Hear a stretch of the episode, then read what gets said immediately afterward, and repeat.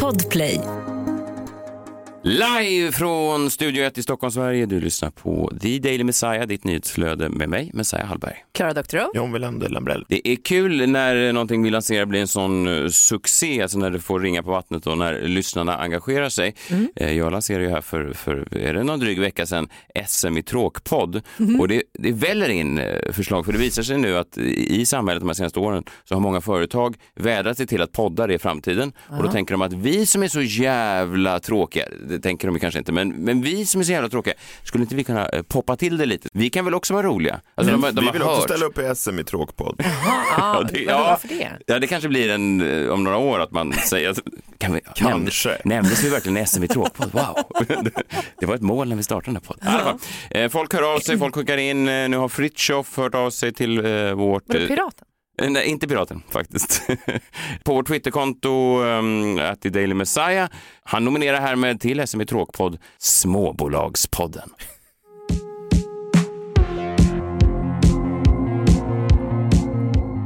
Hej och välkomna till Småbolagspodden. Podden där vi får möta Sveriges mest spännande småbolag för att få svar på frågan: varför ska jag investera i just det här bolaget? Jag heter Jonathan Furlid och tillsammans går vi igenom bolagets bakgrund, hur det ser ut nu och deras framtidsvisioner. När vi är klara kommer du förstå varför just deras idéer förtjänar din uppmärksamhet. Redan här, man skulle vilja vända på det rent dramaturgiskt. Alltså, när du har lyssnat klart på vår nya tråkpodd, ja. Då kommer du förstå varför du ska lyssna på det här. Det är en... Ge oss en timme. Ja, men det är, ja, men det är bara en, en felaktig premiss, tycker jag. Ja, ja. Varför sa han inte bara varför man skulle investera i, i bolaget? Det kommer sen när man Aha. har lyssnat. Kändes det inte också som att den här ljudidentiteten var lite märklig för den typen av podd? Att det var lite så här punkigt, bärsmoddigt? Eller är det det de vill liksom åstadkomma? Att det ska kännas lite underground? Att här att är små... bra investeringstips. Liksom. Undrar om småbolagsmänniskor alltså, tycker att de är punk? Är det den nya punken? Liksom. Finns punken kvar? Den lever kvar i småbolagsform. Fortfarande, de är liksom för aktieägare. Liksom. Tåström startar småbolag. Ja, sitta och kolla vad som är avdragsgillt på Skatteverkets hemsida. ah, ja, men okej. Okay. Var, var... Avdragen och kapitalet sitter i samma båt. Var befinner sig punken då tjugohundratjugotvå? Och med mig har jag vd Paula Bergman och styrelseordförande Ingvar Andersson. Välkommen hit till Småbolagspodden bara två. Tackar, tackar. Mm, tack så mycket. Jag kommer från västkusten, mm. som ni kanske hör på dialekten. Och Paula, du tillträdde ju rollen som vd sent förra året, eller hur? Det stämmer, det stämmer. Vad har du gjort dessförinnan? Jag har varit flera ledande befattningar i små och medelstora företag. Och även några koncerner också. Och även några koncerner också. Vi älskar S M I Tråkpodd. Fortsätt att skicka in podden. Koncerner, det skulle ju vara småbolagspodden ju. De hör väl inte hemma där? Ja, men man fattar ja, nog allting expert, i slutet. Aha, i slutet. Ja, i slutet.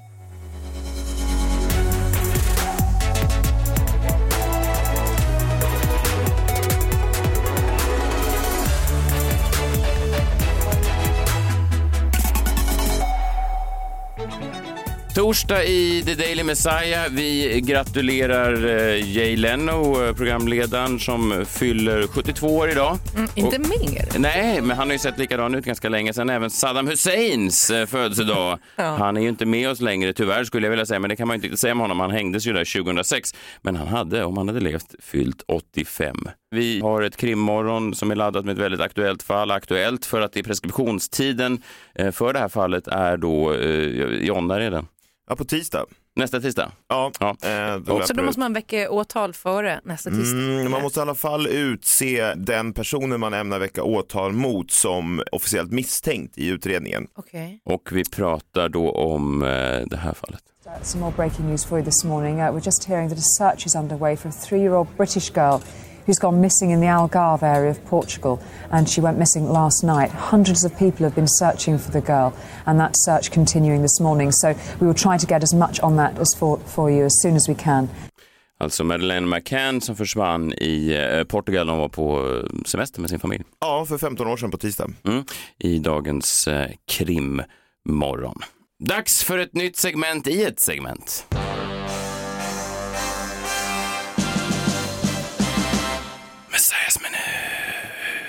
Jag tänkte vi skulle leka en lek som jag har döpt till tre ljud som är korta men som säger saker i den större kontexten. Kul va? Ni förstår idén? Ja. Eh, okay. Ganska ja. självförklarande. Tre ljud som är korta i sig, mm. men som men säger den... saker Precis. i den större kontexten. Okej, okay. mm. Vi börjar med ljud nummer ett. Det här är från röda mattan på Q X-skalan. Hej, kom! Kom Hanna du också! Vi kör live, Aftonbladet, hur mår ni? Ah, Okej, okay, det är bra. Du vet vad Erik, jag har följt i många år. Ja. Jag tycker att du verkar vara så jävla lycklig som du träffade Hanna. Är det så? Vad har hon gjort med dig? Berätta. Mm. Aftonbladets reporter ställer en, ja, ska man säga, en laddad fråga till Eric Saade med sin flickvän då, eh, Hanna Skönberg heter hon va? Mm. Eh, på röda mattan. Det här säger väl någonting om, jag pratar ju ofta om journalistikens utveckling och sådär. Jag minns inte att man fick lära sig den här typen av frågor på journalisthögskolan överhuvudtaget. Nej. Det första gör hon då en, en utvärdering men, vadå, av... Hon försöker ju bara sätta honom i en fälla där, eller? eller... Vad, är, vad består fällan då? Ja, men att han ska säga ja och sen kan hon direkt gå in och liksom fråga någonting om eh, Nicole och hans ex. Att hon är lyckligare. Jo, jag vet. Fast vad säger det här då om den större kontexten? Jo, hade det varit för, för femton år sedan, tjugo år sedan så hade man såklart tagit in den här reportern på eh, kontoret och sagt så här, förlåt, ja, vi tänkte sparka dig för att du eh, har skämt ut vår, vårt varumärke. Men eh, ja, vi låter dig fortsätta nu. Ställ bara inga sådana här frågor igen. Nu för tiden är det ju snarare inte så. Nu är det här uppmuntrat såklart och det här är bara en en del av allting som pågår. Journalister kan stå och göra såna här utvärderingar av en persons karaktär och förhållande och sen ställer. Det här är ändå Aftonbladet, det är ändå Sveriges största tidning. Jag vet inte, jag tycker bara att det är eh, genant. Klipp nummer två säger någonting om åttiotalets Sverige. Det här är Hans Holmér, ansvarig utredare i Palmeutredningen från början.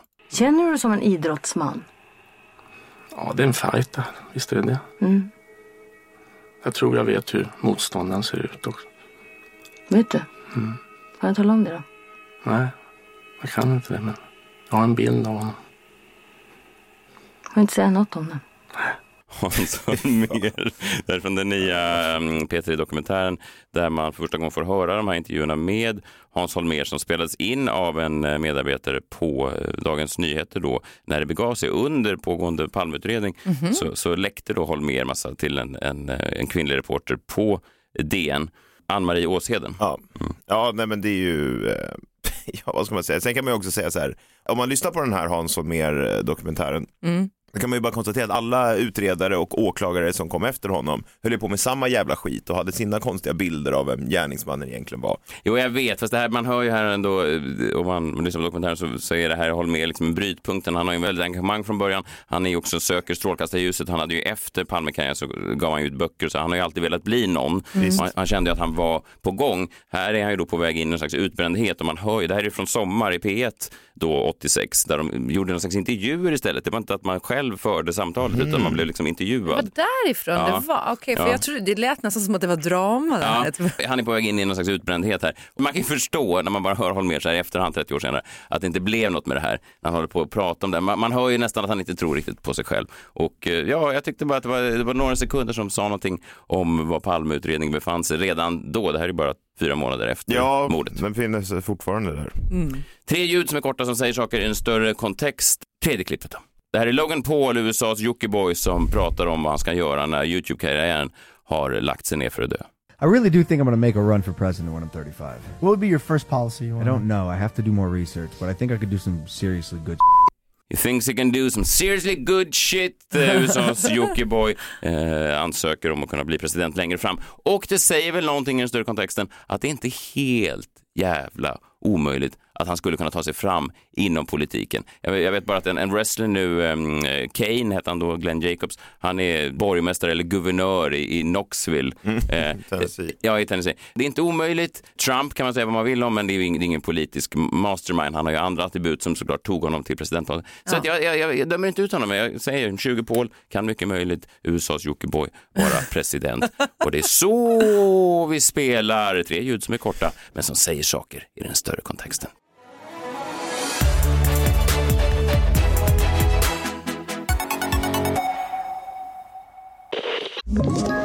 Ett poddtips från Podplay. I Fallen jag aldrig glömmer djupdyker Hasse Aro i arbetet bakom några av Sveriges mest uppseendeväckande brottsutredningar. Går vi in med hemlig telefonavlyssning och, och då upplever vi att vi får en total förändring av hans beteende. Vad är det som händer nu? Vem är det som läcker?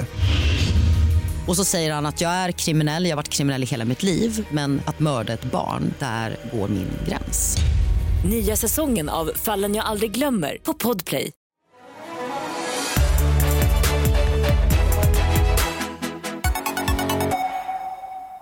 Ni vet ju att jag har en liten hänga på Bingo Kardashian. Alltså min gamla arbetskollega. Jag pratade lite om honom fram och tillbaka och hans nya relation med Julia Francine som verkar gå väldigt bra. Den ångar på så att säga. Men jag blev lite fundersam när jag såg ett Instagram-inlägg han postade häromdagen. Och då visade det sig alltså att Bingo Kardashian kallar Robert Kardashian, brorsan till hela Kardashian-klanen, för sin polare. Mhm. Ja, och, och skriva att Robert Kardashian har då ringt upp honom och pratat om den här nya Kardashian-säsongen. För de har ju släppt en, en ny, ny take på sin reality-serie kan man säga. Uh-huh. Eh, finns att se på Disney Plus eh, här i Sverige. Eh, och säger då att de kollar ihop och Robert sa att det här är en bra säsong typ. Men sen så var det som att han skrev att de såg väldigt mycket upp till alltså Kim Kardashian. Och att Julia då, Julia Francine vill bli som Kim Kardashian. Och det kändes som att så här, underförstått då så ser han Julia Francine som Sveriges Kim Kardashian. Mm. Och då ser själv som Kanye West. Ja, han ser lite ut som Kanye West på, på avstånd. Jag tror att det här är ju deras nästa mål nu. Vi kommer aldrig snart få se dem pitcha en realityserie. Att de kommer ha en realityserie på gång, de två. Och det börjar redan nu. En uppföljare till den här succén, vad heter den? Being Bingo som gick för massa år sedan. Exakt, exakt. Jag tänker också på tal om Hollywood så pågår ju den här förtalsrättegången nu. Eh, det är ju så att Johnny Depp har ju stämt Amber Heard eh, på femtio miljoner dollar. Mm. Och Amber Heard har i sin tur stämt tillbaka Johnny Depp på hundra miljoner dollar. Och rättegången pågår as we speak. Och vi har ju fått höra liksom Johnny Depp nu i vittnesbåset i några dagar. Har ni följt med i den här rättegången? Mm, ser, det verkar ju som att Johnny Depp i alla fall på sociala medier får ganska mycket stöd då. Mer stöd än vad kanske en misstänkt kvinnomisshandlare brukar få. Mm. Det är inte så vanligt att man ser sådana Twitterkonton. Fria Leif. Låt Leif vara. Eller hur? Nej, ja, man är, ofta brukar man, alla vara ganska överens i ett fördömande av. Ja. Är det hans stjärnstatus? Hon har väl också gjort grejer i alla fall. Som inte... ja, men precis. Och det är väl det man har fått se nu också när Depp har suttit i vittnesbåset i, i fyra dagar. Men att, att eh, vi kan lyssna lite på ett klipp som, eh, som dök upp här som de spelade under rättegången. Det här är alltså Amber Heard som eh, pratar. Yeah. No, when you fucking have a closed You didn't get punched. You got hit. I'm sorry I hit you like this, but I did not punch you. I did not fucking deck you. I fucking was hitting you. I don't know what the po- motion of my actual hand was, but you're fine. I did not hurt you. I did not punch you. I was hitting you. How are you? Tough? How? What am I supposed to do? Do this? How are you I, I'm not sitting here bitching about it, am I? You are. Oh, that's the difference between me and you. You're a fucking baby. Because you start. You are such a baby. Grow the fuck up, Johnny. Did you start physical fights? I did start a physical fight. Yeah, you did. So I had because, to get the fuck out of there. Yes, you did. So you did the right thing, the big thing. The, you know what? You are admirable. Mm. Jag kan säga så här, det här klippet eh, och faktumet att Johnny Depps finger har trillade av. Eh, trillade av? Ja, men det är så. Det var inget, han, ma- det var inget magiskt trick. Han påstår då, eh, Johnny Depp, att eh, hon kastade en vodkaflaska på honom, missade och sen kastade hon en till. Den träffar, går sönder och skär av tippen på hans finger. Och de två grejerna tror jag kan göra att han blir fri och eventuellt kan vinna mot henne i den här defamation-suiten så att säga. Det känns som en ganska tydlig tecken på att hon har också varit våldsam tillbaka. Mm. Eh, och det är inte, för det finns ju bilder på henne när hon är blåslagen och så vidare. Mm. Det finns bilder också på när, när hon eller någon har bajsat i Johnny Depps säng och sådär. Det, alltså det är så fruktansvärt tragiskt allsammans. Mm. Men jag tror just det där klippet när hon erkänner att hon har slagit honom. Och jag förstår inte riktigt skillnaden på eh, hit, slap eller punch. Men, för men... mig är det fortfarande våld. Jo, det är det. För mig blir det konstigt att kalla henne för ett offer av när, våld i nära relationer. För att hon är ju inte på samma nivå som, som Lena som är ihop med Lasse som liksom bor i, i Linköping och, och blir misshandlad. Det är inte samma sak. Hon har ju möjligheten, resursen att lämna. Sen förstår jag att det finns liksom ett, så här, ett osynligt våld också. Det finns ett, ett fängelse och så vidare. Ett psykiskt fängelse som man kan uppleva när man är med om våld i nära relationer. Men jag tror att det här är två jävligt galna människor som både två tillsammans blir destruktiva. Det, det är mörkt och destruktivt. Om man kollar en tidslinje på deras relation så var det ju redan liksom så här, day två började de slåss, ja, enligt uppgift. Så det verkar ju varit en, en destruktiv en relation som eh, säkerligen gick upp och ner. När den kändes härlig så var den superhärlig, men ja, också ett jävla mörker. Men eh, kan man sammanfatta det här? Det finns inga vinnare, kan man säga så? Men det finns absolut inga vinnare. Nej. Och jag tror att vi kommer att se det också. För nu när Amber Heard ska komma eh, liksom, och vittna nu i, i några dagar, kanske dyka upp fler grejer. Det skulle inte förvåna mig om de lägger ner alltihopa. Det skulle i och för sig vara det bästa också för bådas rykten. Eh, tror du att, att det går att rädda det verkligen? Tror inte att bådas karriär är ganska körda? Nej, om vi säger att de lägger ner det åt båda hållen så att ingen behöver betala den andra något skadestånd, då tror jag att de ändå kanske skulle kunna hämta sig från det här. Fan! Det blir... Jag menar, se på Åsa Waldau till exempel. Eller... Ja, hon har nya filmer på. Ja, men det... det... Vadå, vad hände med henne då? Har du inte sett? Nya, Va- Nya Wallander, hon är ju kärleksintresset Kristi brud. Nej, men jag menar att det finns ju exempel på människor som ändå liksom har kommit ur ganska allvarliga situationer och, och kunde liksom leva vidare. Eller se på han, äh, Kapten Klänning. Han driver för fan en hästgård. Jo, ja? jo, jo. femtio till hundra flickor som rider på den här gården. Jo, jo, jo. Fast, ja. Det är inte som att har det går någon nöjd på honom. Är vi säkra på de på siffrorna? Ja, ja, men det läste jag i tidningen Häst. De rapporterade ifrån som att inget har hänt. De Åh, vad trevligt en hästgård. Vi skickar vår bästa reporter. Jag säger bara att det behöver inte vara kört. Nej, eh, nej, för det är också tydligt att det här är två människor som kanske blev galna ihop. De kanske inte är det på varsitt nej, håll. Nej, vi får väl... Uh, men det blir inga fler Pirates-filmer, sa nej, han det, tror jag. Nej, det blir nej, inga barnfilmer för honom. Nej, det kommer inte, jag tror inte det kommer bli några högprofilfilmer överhuvudtaget. Men om, om de lyssnar får vi väl ja, skicka dina ord vidare, Klara. Att ja, se på andra goda exempel som har klarat sig genom det här. Kristi brud och han... Farbror Snusk. Kapten Klänning. Kapten Klänning. Farbror Snusk.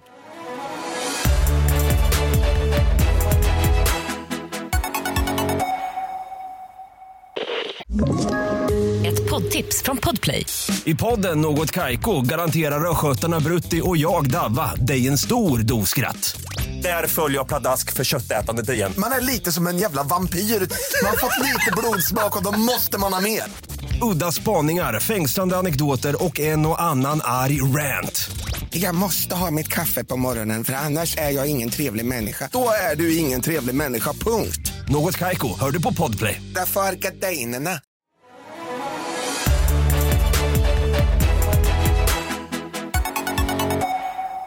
Dags nu för krimmorgon, ett fall som preskriberas på tisdag. Så att vi har väl egentligen eh, några dagar på oss att försöka nysta i det här en, en sista gång. Krimmorgon. Vår egen eh, krimexpert John Willander Lambrell just nu aktuell med sin nya bok Tre som lurade på det. eh, nej, tre som såg Tre som såg, förlåt. Tre som såg. Eh, mycket bra bok har kommit in, ja, ska jag säga hundraåttio hundranittio sidor in nu. Jäklar, bra ja. jobbat ja, det, handlar, det handlar inte om dig, du löser ett fall eller du tar en titt på ett fall varje torsdag. Och idag tar vi en titt på fallet då, som preskriberas på tisdag nästa vecka. Madeleine McCann, den lilla flickan som försvann i, i Portugal. Ja, hon försvann ju då eh, på tisdag är det exakt femton år sedan. Och eh, ja, vad ska man säga om det här preskriptionstiden? Vi kan väl börja lite grann där. För det sägs ju nu att det finns en ny huvudmisstänkt. Man kan säga ny, men han har ändå varit lite grann på agendan de senaste åren. Den här tyska dömda våldtäktsmannen Christian Brückner. Alltså jävla äcklig. Förlåt. Ja, ja, exakt. Man ser det på honom. Ja, okej. Okay. Ja. Vad fan var du för femton år sedan? Det skulle du sagt redan då. Nej, men eh, Brückner ska ha rest då mellan Portugal och Tyskland i en skåpbil under flera års tid innan Madeleine försvann. Och liksom, han är under utredning av ytterligare våldtäktsfall. Han sitter dömd för en våldtäkt i Tyskland. Och det som liksom har hänt nu de senaste dagarna, det är att den portugisiska polisen har gjort den här Christian Brückner till en officiell misstänkt. De kallar det Arguido. Mm. Och det har de eh, gjort eh, delvis då antagligen för att man måste utnämna någon till en officiell Arguido innan preskriptionstiden går ut på ett fall för att kunna väcka åtal mot den personen, som jag har förstått det. Okej. Okay. Det vill säga, det var lite tidspress här att de kan fortfarande väcka åtal mot honom efter tisdag nere i Portugal, men då måste de ha utsett honom till misstänkt då innan, och det har de ju gjort nu. Brückner själv har skrivit ett brev till media där han bemöter anklagelserna. Han säger, kanske var jag misstänkt efter allt de fått reda på om mig. Knarklangare, gjorde inbrott i hus, jag bodde i bilar och det var något med barn när jag var sjutton, skriver han i sitt brev, men tillägger, men de hade inte ens ett bevis att jag var inblandad i McCann-fallet, och det har de fortfarande inte. Vad kan man säga om den här Christian Brückner då? Jag gillar honom liksom. Inte privat utan nej, du gillar alltså, honom. Nej, inte gillar, som gillar. Alltså, nej, nej, nej. Det är inte att... like-like. Nej, nej. Utan jag, jag gillar att han passar in på den profil som, som jag tror kanske gärningsmannen har. Men vi får avvakta och se, för jag har blivit bränd i det här förut. Mm-hmm. Och jag är lite tveksam. Var du bränd i det här? Ja, men jag, jag är liksom lite tveksam till den här Brückner av några skäl. Men jag tänkte vi återkommer till det i slutet, precis som de gjorde i Småbolagspodden. eh, och så drar vi det här fallet från början för de som kanske inte känner till det, om det är möjligt. Ja. Madeleine McCann var en treårig brittisk flicka som kom från Leicester, eller som sportkommentatorn Arne Hegerfors uttalade det i en fotbollsmatch, Leicester. Ja, det gjorde jag också fram tills nyligen. Okej. Okay. Ja, hon kom från Leicester i alla fall, och hon försvann då spårlöst från sitt rum den tredje maj tjugohundrasju i Praia da Luz i Portugal under semestern. Det var med hennes familj och flera andra familjer då som de kände, eh, som var nere tillsammans då. Det här fallet har ju blivit enormt uppmärksammat. Jag tror det är av flera anledningar. Dels för att föräldrarna var läkare, tillhörde någon slags övre medelklass i England vid den här tiden. Men dels också för att bilden på Madeleine, det här fotografiet när hon tittar in i kameran, tror jag liksom fångade människor. Att det här är det värsta man kan vara med om som förälder. Mm. Det vill säga att ett barn försvinner bara från hotellrummet sent en kväll. Men också då tror jag att det redan från första början började spridas mycket felaktig information om det här fallet som liksom fortfarande hänger kvar. Mm. Jag tänkte först att vi skulle lyssna på ett klipp med någon av föräldrarna här, men sen så kom jag på att jag gör en utmärkt imitation av pappan, Jerry McCann. Mm-hmm. Ja, det har du alltid gjort. Jag vet, någon, någon Halloween vi gick på någon gång så kom du som honom och pratade om, och det var ingen som förstod riktigt vem du var. Nej, men så jag tänker istället tolka honom här och imitera honom och den fras han kommer att använda mest då. Tänk dig det, för, förlåt, men tänk dig det, Clara, alltså ja. En stor fest, alla kommer som, ja, men kommer som sjömän och M C-knuttar och kanske någon kommer som pump, och så kommer John då som, ja, ja, kommer John då som Madeleine McCanns pappa. Det blir ju Messiah kom som doktor Bombay, skulle vi säga. Det var heller inte riktigt okej. Okay. Var de med blackface? Ja. Nej, nej, jag hade inte det. Jag var, jag var hans andra karaktär, den här skotten. doktor McDo. Ja, nej, men nej, Jerry McCann sa i alla fall, we will never give up the search for our little Madeleine. eh, och Madeleine försvinner alltså. Så bra var det ju inte. Det, men det är spöklikt. Du måste tänka sätt. Också med kläderna sen och frisyren. Madeleine försvinner alltså den här majkvällen. Men det är först när allmänheten får reda på vad föräldrarna har gjort under den här samma kväll som det tar då hus i helvete, får man väl lugnt säga. För den första informationen som började spridas var ju att föräldrarna hade gått ut och ätit middag mm. och lämnat Madeleine och hennes två småsyskon på hotellrummet. Det var liksom den bild som etablerades i media direkt efter. Den här hänger fortfarande kvar hos folk. Mm.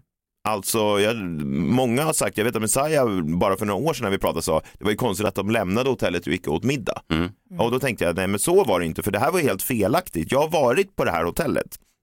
Och de satt åt middag vid poolen med de andra föräldrarna. Rummen var liksom runt poolen som det ser ut ja, på de flesta precis. Hotell.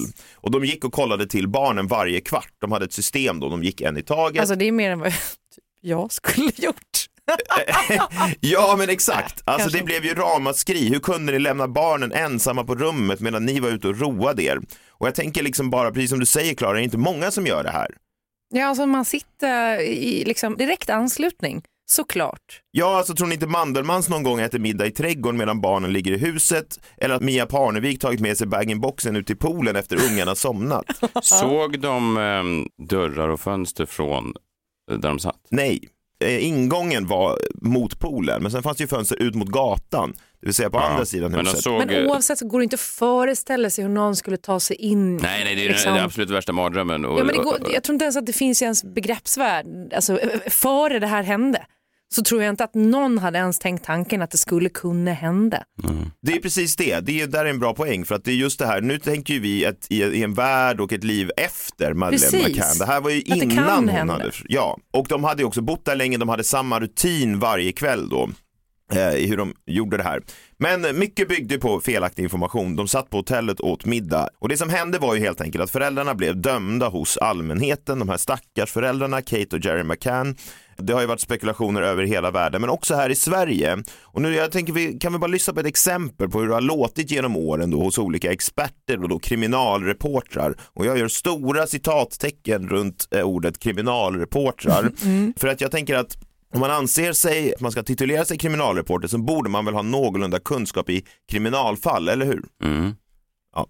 Eh, och ja, jo, jo. Kriminalreporten då, med citationstecken på Aftonbladet, Oisin Cantwell, som inte bara skrivit tusentals krönikor. Oj, du svingar högt nu. Ja, men jag har inte svingat än. Kriminalreporter som inte bara skrivit tusentals krönikor om att man är dum i huvudet om man inte förstår att Christer Pettersson mördade Palme. Tills det då helt plötsligt inte gällde längre. Det här hade han att säga om Madeleine-fallet för bara ett par år sedan. Men vad tror du har hänt? Alltså, vad är, vad är din främsta teori? Jag kan ju inte släppa det här med föräldrarna. Ser man i kriminalhistorien i allt väsentligt en närstående, någon av föräldrarna som ligger bakom det. Och eh, jag tror att så är fallet även här. Det är ändå det som låter minst eh, osannolikt.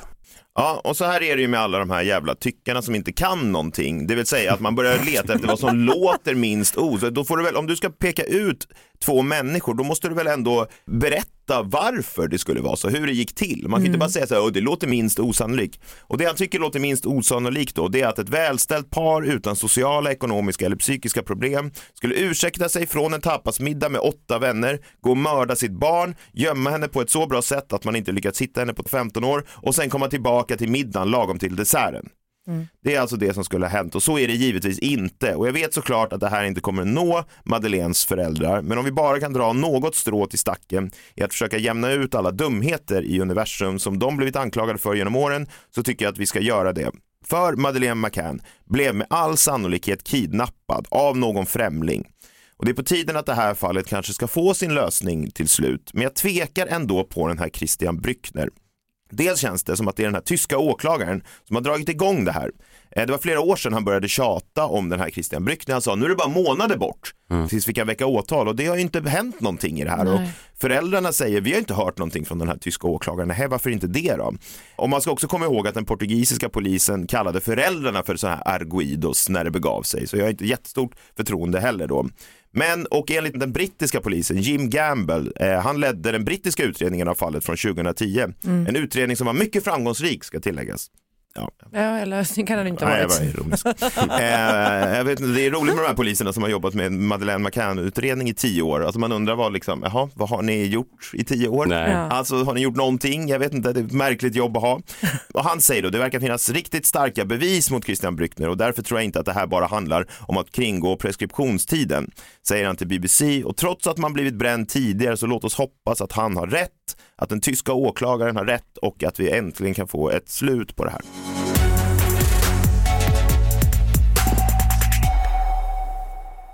Det är faktiskt sjukt att du har varit där och varför tittat. Det?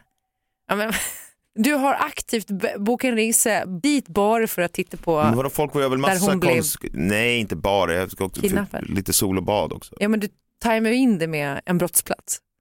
Varje, varje gång. Det är märkligt att du bara lyckas boka resor dit där någon ni? har blivit brutalt mördad eller bortförd. Hur kom ni dit? Till hotellet? Ja. Ja, men det ligger ju där, det är bara att kliva in. Och det ligger kvar, det ser likadant ut, rummet är fem A. Man kan bo i det rummet, det hade varit lite väl om jag gjort kanske. Men, ah. eh, men det finns i alla fall ett fönster på baksidan. Jag har tagit en bild med mig eh, vid det där fönstret som vi kan lägga upp kanske. Oh. Eh, och där, från det fönstret så kan man liksom, man kör direkt från gatan och där finns det ingen uppsyn. Nej, från, det är bakgata va? Ja, det är ah. precis. Och men det är ändå man... någon som måste veta att hon var på det, det för man klättrar ju inte bara in i ett... Jo, men det är väl det han Brückner har gjort tidigare va? Han har gjort inbrott. Det de menar är väl att han skulle både vara en inbrottstjuv och ha en pedofil läggning. Ah, ja. Så att det var liksom dubbel jackpot då för honom. Alltså, nej, jag hade... tror inte att han gjorde inbrott bara för alltså någon, jag, alltså jag, random utan jag, det, de, det är väl det de hävdar. Jo, men de hävdar en massa, man vet ju inte riktigt heller vad de hävdar. De, de har ju aldrig liksom lagt fram då den bevisning de har mot honom eller väckt något åtal. Det som jag tror i alla fall, det är att de här familjerna hade samma rutin varje kväll. Samma mm. rutin med barnen, de gick och kollade till varje kvart, de satt och åt på den här restaurangen. De hade varit där redan i, jag vet inte, tio dagar tror jag. Mm. Så att jag tror att det är någon som eh, liksom befinner sig där som har full koll på den här rutinen. och tar liksom tillfället då mellan de här föräldrarna går och tittar till barnen. Han vet vad som, det är inte att han bara råkar och komma in i ett rum, göra inbrott någonstans och så ligger Madeleine där, utan jag tror att han har sett henne och är ute efter henne specifikt och har en plan för vad han ska göra. Men du menar någon som skulle jobbat på hotellet då? Ja, men jag tror att det är no- alltså... För det strövar ju inte bara runt massa... Ja, kan man gästa. Jo, men det, alltså, grejen är att det här ligger ganska öppet. Om man springer runt i det här Praia de Luz, det är ganska litet och så här, då springer du på den äh, liksom när det är tolv britter som du struttlar runt där med en tennisplan. Jo, jo, det förstår jag. Men jag menar bara att om man, om man ska så att säga, lägga märke till någon slags mönster i ett beteende så, så kan det ju inte bara vara... De har ju svårt att säga att det är någon sån hobo från gatan som... Nej, nej, men det är någon lägger... som antingen bor eller jobbar på hotellet. Så måste det nästan vara, om man ska kunna... Ja, alltså att, att, jag har ju länge trott att det är någon som, som har, om inte jobbar på hotellet så har någon koppling till någon som jobbar. Alltså du vet, någon bror till någon kvinna som jobbar där. Nå- någonting i den stilen liksom. Mm. Men det som är konstigt är med det att då borde man ha hittat den personen. Men återigen, den här utredningen har varit jävla urusel. Du får göra en Hans Holmér Peter dokumentär om den om femton ja. år igen. Ja, för fan, hemskt ändå, men... Ja. Ja. Eh, vi lägger upp den här bilden kanske om du har kvar den på dig utanför fönster. För jag frågar, har du, är du utklädd till pappan på bilden? Fan. Eller tyckte du att det var osmakligt att någon gräns har passerat? eh, ja, mm. Nej, jag är inte. Jag är utklädd till mig, till mig själv. Jag har också klätt upp mig för... Jag kommer ihåg att jag tog på, tog på mig en kavaj för att det inte skulle se för... Slafsigt. Ja, för fan. Ja, du, men du glömde byxor så att jag sprack ju direkt. Du kommer i alla fall bli lite uppmuntrad av morgondagens fredagsgäst. Det är ingen annan än Oisin Cantwell som ja! är här för att prata om Madeleine-fallet. Han har en ny teori om att mamman verkligen gjorde det. um, nej, så, ja. nej, han kommer inte. Däremot kommer Simon Gärdenfors, rappare, serietecknare, stand-up-komiker och numera förhoppningsvis filmproducent. Han är ute och eh, tigger pengar till sin nya... till sin enda, sin första långfilm, Mina problem. Vi hör lite hur det går med det där. Det är mycket pengar som ska in, det verkar gå bra för honom hittills. Mm. Han är med oss imorgon. Fast ni lyssnar då så ska det bli lite mexikanska mattips från Moa. Det är alltid väldigt uppskattat. Ta hand om er. Det är en solig dag här i Stockholm ser ut som i alla fall. Hoppas det är fint var ni nu än är. Vi hörs imorgon. Hej! Hej!